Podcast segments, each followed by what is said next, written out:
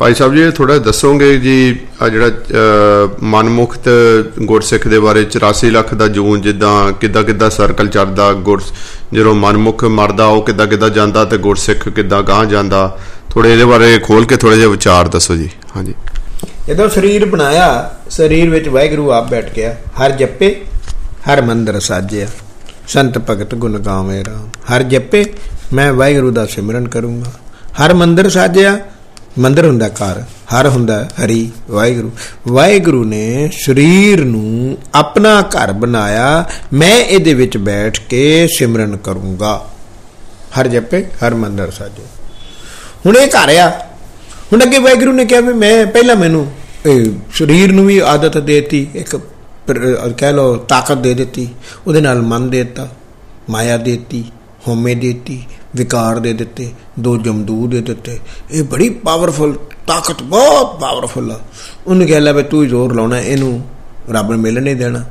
ਅੰਦਰ ਜੀਵ ਨੂੰ ਕੀ ਕਿਹਾ? ਉਹ ਗੁਰੂ ਨਾਨਕ ਆ, ਵੀ ਤੂੰ ਰੱਬ ਨੂੰ ਮਿਲਣਾ ਹੈ। ਲੜਾਈ ਕਰਾਤੀ ਨਾ, ਇਹ ਪੰਗਾ ਆਪ ਹੀ ਪਾਇਆ ਵਾਹਿਗੁਰੂ। ਨੇ। ਹਾਂ। ਲੜਾਈ ਬਿਲਕੁਲ ਪੱਕੀ ਰੱਬ ਨੇ ਆਪ ਕਰਾਈ ਆ। ਗੁਰੂ ਸਾਹਿਬ ਜੀ, ਤੁਸੀਂ ਇੰਨੀ ਔਖੀ ਖੇਡ, ਉਹਨੂੰ ਤਾਂ ਕਹਿੰਦੇ ਰੱਬ ਮਿਲਣ ਨਹੀਂ ਦੇਣਾ। ਉਹਨੂੰ ਗੁਰੂ ਨਾਨਕ ਉਹਨੇ ਕਹਿੰਦੇ ਤੂੰ ਰੱਬ ਨੂੰ ਮਿਲਣਾ, ਕਹਿੰਦੇ ਬਸ ਇਹੋ ਹੀ ਖੇਡ ਆ। ਆਪਾਂ ਕਹਿੰਦੇ ਉਹ ਗੁਰਮੁਖ ਜਿੱਤਾ ਮਨਮੁਖ ਆ ਰਿਹਾ ਭਾਈ ਇਹੋ ਹੀ ਇੱਕ ਗੱਲ ਆ, ਇਹੋ ਹੀ ਗੱਲ ਸਮਝਣ ਦੀ ਆ। ਮਹਾਰਾਜ ਜੀ ਤਾਂ ਇਹੋ ਇੱਕ ਜਿਹਨੂੰ ਇਹ ਗੱਲ ਸਮਝ ਆ ਗਈ ਇਹ ਲੜਾਈ ਰੱਬ ਨੇ ਪਵਾਈ ਆ ਉਹ ਰੱਬ ਕੋਲ ਜਾ ਡਿੱਗੂਗਾ। ਵਾਹਿਗੁਰੂ ਇਹ ਲੜਾਈ ਮੇਰੇ ਕੋਲ ਨਹੀਂ ਲੜੀ ਜਾਣੀ ਸੋ ਗੁਰਥਾਪੀ ਦਿੱਤੀ ਕੰਡ ਜੀ ਉਹ ਵਾਲੀ ਗੱਲ ਹੋ ਜਾਣੀ ਹੈ ਸੋ ਭਾਈ ਇਹ ਲੜਾਈ ਲੜਨੀ ਬਹੁਤ ਔਖੀ ਆ। ਇੱਕ ਪਾਸੇ ਤਾਂ ਵਾਹਿਗੁਰੂ ਉਹਨੂੰ ਸਰੀਰ ਨੂੰ ਕਹਿੰਦਾ ਇਹਨੂੰ ਰੱਬ ਨੂੰ ਮਿਲਣਾ ਤਾਈ। ਗੁਰੂ ਨਾਨਕ ਨੂੰ ਕਹਿੰਦਾ ਤੂੰ ਰੱਬ ਨੂੰ ਮਿਲਣਾ ਹੈ ਲੜਾਈ ਬਹੁਤ ਹੀ ਨਾ। ਬਸ। ਹੁਣ ਮਨਮੁਖ ਇਹ ਗੱਲ ਨੂੰ ਸਮਝ ਨਹੀਂ ਰਿਹਾ ਉਹਦੇ ਦੋ ਸਿਰ ਤੇ ਜਮਦੂਤ ਖੜੇ ਆ। ਉਹਨੂੰ ਸੋਚਣੀ ਨਹੀਂ ਚੰਗੀ ਸੋਚਣ ਦਿੰਦੇ। ਮਨ ਨਾਲ ਆ ਮਾਇਆ ਨਾਲ ਆ ਹਉਮੈ ਨਾਲ ਆ ਵਿਕਾਰ ਨਾਲ ਆ ਉਹ ਕਿਵੇਂ ਸੋਚੂਗਾ? ਹੁਣ ਉਸ ਮਨਮੁਖ ਸਰੀਰ ਤੱਕ ਖੜਾ ਹੈ, ਮੈਂ ਮਰ ਗਿਆ ਜੰਮ ਗਿਆ ਤੇ ਮਰ ਗਿਆ। ਨਹੀਂ ਅੰਦਰਲੀ ਆਤਮਾ ਗੁਰੂ ਸਾਹਿਬ ਆਪਾਂ ਗੁਰੂ ਸਾਹਿਬ ਨੂੰ ਪੁੱਛਦੇ ਹਾਂ। ਏਵ ਕੜੇ ਦਿਨ ਚਾਰ ਸਰੀਰ ਦੀ ਉਮਰ ਤੇਰੀ ਚਾਰ ਦਿਨ। ਬਿਨ ਸਤਿਗੁਰੂ ਸੇਵੇ ਬਹੁਤਾ ਦੁਖ ਲਾਗਾ ਜੁਗ ਚਾਰੇ ਪਰਮਾਈ ਤੇਰੀ ਉਮਰ ਚਾਰ ਯੋਗਾ। ਦੇਖਿਆ? ਬਾਹਰਲੇ ਸਰੀਰ ਦੀ ਉਮਰ। ਚਾਰ ਦਿਨ ਅੰਦਰਲੇ ਸਰੀਰ ਦੀ ਉਮਰ ਚਾਰ ਯੋਗਾ ਹੁਣ ਗੁਰਮੁਖ ਸਮਝਦਾ ਹੈ ਕਿ ਮੈਂ ਗੁਰੂ ਨਾਨਕ ਹਾਂ ਮਨਮੁਖ ਨਹੀਂ ਸਮਝਦਾ ਕਿ ਮੈਂ ਗੁਰੂ ਨਾਨਕ ਹਾਂ, ਉਹ ਸਮਝਦਾ ਨਹੀਂ ਉਹ ਜੰਮੇ ਤੇ ਮਰ ਜਾਈ ਤੇ ਖੜਾ ਹੈ। ਉਹ ਸ਼ਰਾਬਾਂ ਪੀਂਦਾ ਹੈ, ਐਸ਼ ਕਰਦਾ ਹੈ। ਤੂੰ ਉਹਦੇ ਤੇ ਜਿਹੜੇ ਜਮਦੂਤ ਖੜੇ ਆ, ਉਹ ਕੀ ਕਰਦੇ ਆ ਅੰਦਰਲੀ ਆਤਮਾ ਜੋ ਸਾਡਾ ਹੀ ਸਰੀਰ ਹੈ, ਭਾਵੇਂ ਉਹ ਗੁਰੂ ਨਾਨਕ ਵਰਗਾ ਹੈ, ਆਤਮਾ ਦੀਆਂ ਗੁਰੂ ਨਾਨਕ ਵਰਗੀਆਂ, ਉਹਨੂੰ ਕੱਢ ਕੇ ਨਰਕਾਂ ਵਿੱਚ ਲੈ ਜਾਂਦਾ ਹੈ। ਨਰਕਾਂ ਵਿੱਚ ਉਹ ਕੀ ਹਾਲ ਕਰਦਾ ਹੈ? ਉਹ ਗੁਰਬਾਣੀ ਆਪ ਹੀ ਅਜਰਾਈਲ ਫੜੇ, ਫੜ ਕੁੱਠੇ, ਦੋਜਕ ਪਾਏ ਸਿਰਜਨ ਹਾਰੇ, ਲੇਖਾ ਮੰਗੇ, ਬਾਣੀਆਂ। ਤੂੰ ਉੱਥੇ ਕੀ ਹਾਲ ਕਰਦਾ ਹੈ? ਇਹ ਤਾਂ ਫਿਰ ਇੱਕ ਇੱਕ ਗੱਲ ਲਿਖੀ ਪਈ ਹੈ। ਦਰ ਲੈ ਲੇਖਾ, ਪੀੜ ਛੁੱਟੇ, ਨਾ ਕਹਿ ਜੋ ਤੇਲ। ਤੋ ਉੱਥੇ ਬਹੁਤ ਬੁਰਾ ਹਾਲ ਆ। ਨਰਕਾਂ ਵਿੱਚ ਬਹੁਤ ਬੁਰਾ ਹਾਲ ਆ। ਸੋ ਮਨਮੁਖ ਨੂੰ ਨਰਕਾਂ ਚ ਲੈ ਜਾਂਦਾ ਹੈ। ਨਰਕਾਂ ਚ ਕਿੰਨਾ ਚਿਰ ਰਹਿਣਾ ਹੈ ਪਤਾ ਨਹੀਂ। ਪਰ ਅਗਲਾ ਜਨਮ ਕੀ ਮਿਲਣਾ ਹੈ ਪਤਾ ਨਹੀਂ। ਕਈ ਇੱਕ ਐਗਜ਼ਾਮਪਲ ਦੇ ਸਕਦਾ। ਮੰਨ ਲਓ ਇੱਕ ਬੰਦੇ ਦੀ ਮਨਮੁਖ ਦੀ ਪੇਸ਼ੀ ਹੋਈ ਹੈ ਹਾਂਜੀ। ਧਰਮਰਾਜ ਜੀ, ਹਾਂਜੀ, ਕੌਣ ਆਏ ਇਹ? ਗੁਰੂ ਨਾਨਕ ਦੇ ਘਰ ਜੰਮਿਆ ਸੀ। ਫਿਰ ਇਹਦੀ ਗੰਦੀ ਸੋਸਾਇਟੀ ਹੋ ਗਈ ਦਾੜੀ ਕੱਟਣ ਲੱਗ ਪਿਆ, ਸਿਰ ਮੁੰਨ ਲਿਆ ਇਹਨੇ। ਸ਼ਰਾਬ ਪੀਂਦਾ ਸੀ, ਕੁੜੀਆਂ ਦਾ ਬੜਾ ਸ਼ੌਕੀਨ ਸੀ। ਤੇ ਮਰ ਗਿਆ। ਅੱਛਾ, ਕੁੜੀਆਂ ਦਾ ਸ਼ੌਕੀਨ ਸੀ। ਸ਼ਰਾਬ ਪੀਂਦਾ ਸੀ, ਹਾਂ, ਕਰਮ ਲਿ- ਉਹਦਾ ਸਾਹਮਣੇ ਚਿੱਠਾ ਕਰਮਾਂ ਦਾ ਲਿਖਾ ਜਾ ਅੱਛਾ, ਇਹਨੇ ਗੁਰੂ ਨਾਨਕ ਦੀ ਕਦਰ ਨਹੀਂ ਸਮਝੀ। ਆ ਅੱਛਾ, ਚਲ ਕੋਈ ਗੱਲ ਨਹੀਂ। ਪਹਿਲਾਂ ਤਾਂ ਇਹਦਾ 10 ਲੱਖ ਸਾਲ ਦਾ ਰਿਮਾਂਡ ਲੈ ਲਾ। ਰਿਮਾਂਡ ਲੈ ਲਿਆ। ਇਹਨੂੰ ਸੋਹਣੀ ਜਿਹੀ ਕੰਜਰੀ, ਬਹੁਤ ਸੋਹਣੀ ਕੰਜਰੀ ਬਣਾ ਕੇ ਥੱਲੇ ਭੇਜ ਦੇ। 10 ਬੰਦੇ ਰੋਜ਼ ਇਹਨੂੰ ਭੋਗਣਗੇ। ਸੋ ਮਤਲਬ ਸਾਨੂੰ ਇਹ ਗੱਲਾਂ ਦਾ ਪਤਾ ਨਹੀਂ। ਤੂੰ ਵਾਹਿਗੁਰੂ, ਜੋ ਕੰਮ ਕਰਾਂਗੇ ਉਹਦੇ ਉਲਟ ਸਜ਼ਾ ਦਿੰਦਾ ਹੈ। ਸਾਨੂੰ ਪਰ ਕਿਸੇ ਨੇ ਸਮਝਾਇਆ ਨਹੀਂ, ਗੁਰਬਾਣੀ ਸਿਰਫ ਸਮਝਾਉਂਦੀ ਆ। ਗੁਰਬਾਣੀ ਨਾਲ ਅਸੀਂ ਜੁੜੇ ਨਹੀਂ, ਮਨਮੁਖ ਦਾ ਬਹੁਤ ਬੁਰਾ ਹਾਲ ਹੈ। ਜਿਤਨੇ ਨਰਕ ਸੇ ਮਨਮੁਖ ਭੋਗੇ, ਗੁਰਮੁਖ ਲੇਪ ਨਾ ਮਾਸਾ ਹੈ। 84 ਲੱਖ ਦੀਆਂ 84 ਲੱਖ ਜੂਨਾ ਮਨਮੁਖ ਭੋਗੂਗਾ ਪਰ ਗੁਰਮੁਖ ਨੂੰ ਇੰਨਾ ਵੀ ਛੇਕ ਨਹੀਂ ਲੱਗਣਾ। ਸੋ ਗੁਰਮੁਖ ਤੋਂ ਜਮਦੂਤ ਤਾਂ ਸਿਰ ਤੇ ਖੜਾ ਹੀ ਰਹਿੰਦਾ।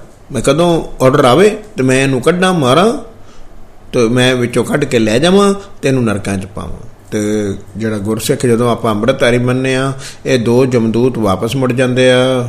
ਸਾਡੀ ਸੋਚਣੀ ਬੜੀ ਇੰਡੀਪੈਂਡੈਂਟ ਹੋ ਜਾਂਦੀ ਆ। ਉਹਨੂੰ ਡੈਮੋਕ੍ਰੇਸੀ ਮਿਲ ਜਾਂਦੀ ਆ। ਫਿਰ ਆਪਾਂ ਗੁਰਬਾਣੀ ਨਾਲ ਥੋੜਾ ਜੁੜਦੇ ਆ ਸਾਨੂੰ ਸਮਝ ਆਉਂਦੀ ਆ। ਫਿਰ ਅਸੀਂ ਅੰਡਰ ਗੁਰੂ ਨਾਨਕ ਆ ਜਾਂਦੇ ਆ ਸਾਡਾ ਗੁਰੂ ਨਾਨਕ ਦਾ ਪਹਿਰਾ ਸਾਡੇ ਸਿਰ ਤੇ ਰਹਿੰਦਾ ਆ। ਬਾਣੀ ਨਾਲ ਅਸੀਂ ਬਾਣੀ ਪੜ੍ਹਦੇ ਆ, ਸਿਮਰਨ ਕਰਦੇ ਆ, ਸੁਰਤੀ ਲਾਉਨੇ ਆ, ਚਰਨ ਤੂੰ ਲੈਨੇ ਆ, ਝੂਠੇ ਪਾਂਡੇ ਮਾਜਦੇ ਆ, ਲੰਗਰ ਦੀ ਸੇਵਾ ਕਰਦੇ ਆ, ਉਹ ਹੌਲੀ ਹੌਲੀ ਗੁਰੂ ਨਾਨਕ ਬਣ ਜਾਂਦੇ ਆ। ਜਿਵੇਂ ਗੁਰੂ ਸਾਹਿਬ ਨੇ ਕਿਹਾ ਸੀ, ਇਹ ਚਾਰੇ ਕਰਤਾ ਨਾ ਕਰੀ, ਅੰਮ੍ਰਿਤ ਛਕਣ ਲੱਗੇ। ਫਿਰ ਵੈਗਰੂ ਫਿਰ ਕੀ ਹੋਊਗਾ? ਫਿਰ ਕੀ ਹੋਊਗਾ? ਤੇਰਾ ਸਰੀਰ ਜਿਹੜਾ ਨਾ, ਜਿਹਨੂੰ ਮੈਂ ਇੰਨਾ ਬਲ ਦਿੱਤਾ ਹੋਇਆ ਹੈ, ਇਹ ਖੁਰਾਕਾਂ ਇਹਦੀਆਂ। ਇਹ ਖਾਏਗਾ ਨਹੀਂ, ਭੁੱਖਾ ਮਰੇਗਾ। ਇਹ ਥੋੜੇ ਦਿਨਾਂ ਬਾਅਦ ਮਰ ਜਾਏਗਾ। ਫਿਰ ਤੈਨੂੰ ਆਪਣੇ ਆਪ ਹੀ ਸਮਝ ਆ ਜਾਏਗੀ, ਤੂੰ ਗੁਰੂ ਨਾਨਕ ਹੈ, ਤੂੰ ਵਾਹਿਗੁਰੂ ਤੈਨੂੰ ਆਪਣੇ ਆਪ ਹੀ ਸਮਝ ਆ ਜਾਣੀ। ਜੇ ਖੁਰਾਕ ਇਹਦੀ ਬੰਦ ਕਰ ਦੇਵੇਂ ਸਰੀਰ ਦੀ, ਚਾਰੇ ਕੁਰੇ ਤਾਂ, ਤੇ ਫਿਰ ਤੈਨੂੰ ਆਪਣੇ ਆਪ ਹੀ ਸਮਝ, ਇਹ ਮਰ ਜਾਣਾ, ਤੈਨੂੰ ਆਪਣੇ ਆਪ ਹੀ ਸਮਝ ਆ ਜਾਣੀ ਤੂੰ ਵਾਹਿਗੁਰੂ। ਉਹ ਵਾਹਿਗੁਰੂ, ਜਦੋਂ ਫਿਰ ਗੁਰੂ ਸਾਹਿਬ ਵੀ ਲਿਖਦੇ, ਹਰ ਕੇ ਸੰਤ ਜਪੋ, ਹਰ ਜਪਨਾ, ਹਰ ਸੰਤ ਚਲੇ ਹਰ ਨਾਲ। ਦੀ ਉਹ ਮੇਰੇ ਵਾਹਿਗੁਰੂ ਦੇ ਪੁੱਤਰੋ, ਸੰਤ। ਮੇਰੇ ਵਾਹਿਗੁਰੂ ਦੇ ਪੁੱਤਰੋ, ਸੰਤ ਹੁੰਦਾ, ਵਾਹਿਗੁਰੂ ਦੇ ਪੁੱਤਰੋ। ਉਹ ਮੇਰੇ ਵਾਹਿਗੁਰੂ ਦੇ ਪੁੱਤਰੋ, ਜਪੋ ਹਰ ਜਪਨਾ ਵਾਹਿਗੁਰੂ ਦਾ ਜਾਪ ਕਰੋ, ਜਿਵੇਂ ਗੁਰੂ ਨਾਨਕ ਨੇ ਦੱਸਿਆ ਹਰ ਸੰਤ ਉੱਥੇ ਔਂਕੜਾ ਗੁਰੂ ਨਾਨਕ ਤੁਹਾਡੇ ਨਾਲ ਸੱਚਖੰਡ ਤੱਕ ਨਾਲ ਜਾਏਗਾ। ਉੱਥੇ ਕੌਣ ਗਿਆ? ਜਮਦੂਤ। ਇੱਥੇ ਕੌਣ ਗਿਆ? ਗੁਰੂ ਨਾਨਕ। ਗੁਰੂ ਨਾਨਕ ਕਿੱਥੇ ਲੈ ਗਿਆ? ਸੱਚਖੰਡ। ਜਮਦੂਤ ਕਿੱਥੇ ਲੈ ਗਿਆ? ਨਰਕਾਂ ਵਿੱਚ। ਮਨਮੁਖ ਨੂੰ, ਨਰਕਾਂ ਵਿੱਚ। ਗੁਰਮੁਖ ਨੂੰ, ਸੱਚਖੰਡ। ਸੋ ਭਾਈ, ਫੈਸਲਾ ਹੁਣੇ ਹੀ ਕਰ ਲੈ, ਕਿੱਧਰ ਜਾਣਾ ਹੈ ਫਿਰ ਪੂਰੇ ਨਾਨਕ, ਪੂਰੇ ਭਾਗ ਸਤਿਗੁਰੂ ਮਿਲੇ, ਸੁਖ ਪਾਏ, ਜੁਗ ਚਾਰ। ਚਾਰ ਯੁਗ ਸੁਖੀ ਰਹੇਗਾ। ਤੇ ਉੱਥੇ ਉਹ ਚਾਰ ਯੁਗ ਭਟਕਦਾ ਰਹੇਗਾ ਨਰਕਾਂ ਵਿੱਚ। ਉਹਨੇ ਕਾਂ ਕੁੱਤਾ ਬਣਾ ਦੇਣਾ। ਤੂੰ ਇਹ ਹੁਣ ਸੋਚ ਲੈ, ਕਿੱਥੇ ਜਾਣਾ ਤੂੰ? ਮਨਮੁਖ ਨੇ ਨਰਕਾਂ ਵਿੱਚ ਜਾਣਾ, ਗੁਰਮੁਖ ਨੇ ਸੱਚਖੰਡ ਜਾਣਾ। ਮਨਮੁਖ ਨੂੰ ਜਮਦੂਤ ਲੈ ਕੇ ਜਾਂਦੇ ਆ, ਗੁਰਸਿੱਖ ਨੂੰ ਗੁਰੂ ਨਾਨਕ ਸੱਚਖੰਡ ਲੈ ਕੇ ਜਾਂਦਾ। ਇਹ ਬੜੀ ਅਦ੍ਰਿਸ਼ਟ ਦੁਨੀਆ ਦੀ, ਅਗਲੀ ਦੁਨੀਆ ਦੀ ਖੇਡ ਆ। ਆਮ ਬੰਦਾ ਜਾਣ ਨਹੀਂ ਸਕਦਾ। ਇਸ ਕਰਕੇ ਆਪਾਂ ਉਹਦਾ ਭੋਗ ਪਾਉਣਾ ਚਾਹੁੰਦੇ ਆ ਜਿਹੜੀ ਕਿ ਗੱਲ ਹੋਣੀ ਨਹੀਂ। ਸੋ ਹੁਣ ਸਮਾਂ ਵੀ ਆ ਰਿਹਾ। ਦੇਖੋ, ਸਮਾਂ ਤੁਹਾਨੂੰ ਇੱਕ ਸਬਕ ਸਿਖਾਏਗਾ। ਜਾਪਾਨ ਦਾ ਕੀ ਹਾਲ ਆ ਹੁਣ? ਤੁਸੀਂ ਆਪ ਪੁੱਛੋ ਜਾਪਾਨੀਆਂ ਨਾਲ ਯਾਰ ਟੈਲੀਫੋਨ ਤੇ ਗੱਲ ਕਰਕੇ ਦੇਖੋ ਭਾਈ ਅੱਜ ਦੀ ਤਰੀਕ 'ਚ ਕੀ ਹਾਲ ਆ ਤੁਹਾਡਾ ਸਾਹ ਵੀ ਆ ਰਿਹਾ ਕਿ ਨਹੀਂ ਆ ਰਿਹਾ ਕਿ ਰੇਡੀਏਸ਼ਨ ਫੈਲ ਗਈ तो पूछो जरा हाल तो जो पड़ोसी के हुआ सो अपने भी जान तो जे ਉਹਦੇ ਹੋ ਸਕਦਾ ਤਾਂ ਆਪਣੇ ਨਹੀਂ ਹੋ ਸਕਦਾ ਆਪਣੇ ਵੀ ਹੋ ਸਕਦਾ ਫਿਰ ਮਨਮੁਖਾ ਕੀ ਕਰੇਗਾ तो ਹੁਣੇ ਹੀ ਸੰਭਲ ਬੈਟਰ ਹੈ ਕਿ ਹੁਣੇ ਹੀ ਸੰਭਲ ਜਾਏ ਤੇ ਗੁਰੂ ਦਾ ਪੁੱਤਰ ਬਣ ਜਾਏ ਸੋ ਮਨਮੁਖ ਕਦੀ ਸੱਚਖੰਡ ਨਹੀਂ ਜਾ ਸਕਦਾ ਗੁਰਮੁਖ ਕਦੀ ਨਰਕਾਂ ਵਿੱਚ ਨਹੀਂ ਜਾ ਸਕਦਾ ਚੈਲੰਜ ਹੈ ਮੇਰਾ ਮਨਮੁਖ ਕਦੀ ਸੱਚਖੰਡ ਨਹੀਂ ਜਾ ਸਕਦਾ, ਗੁਰਮੁਖ ਕਦੀ ਨਰਕਾਂ ਵਿੱਚ ਨਹੀਂ ਜਾ ਸਕਦਾ। ਇਹ ਯਾਦ ਰੱਖਣਾ।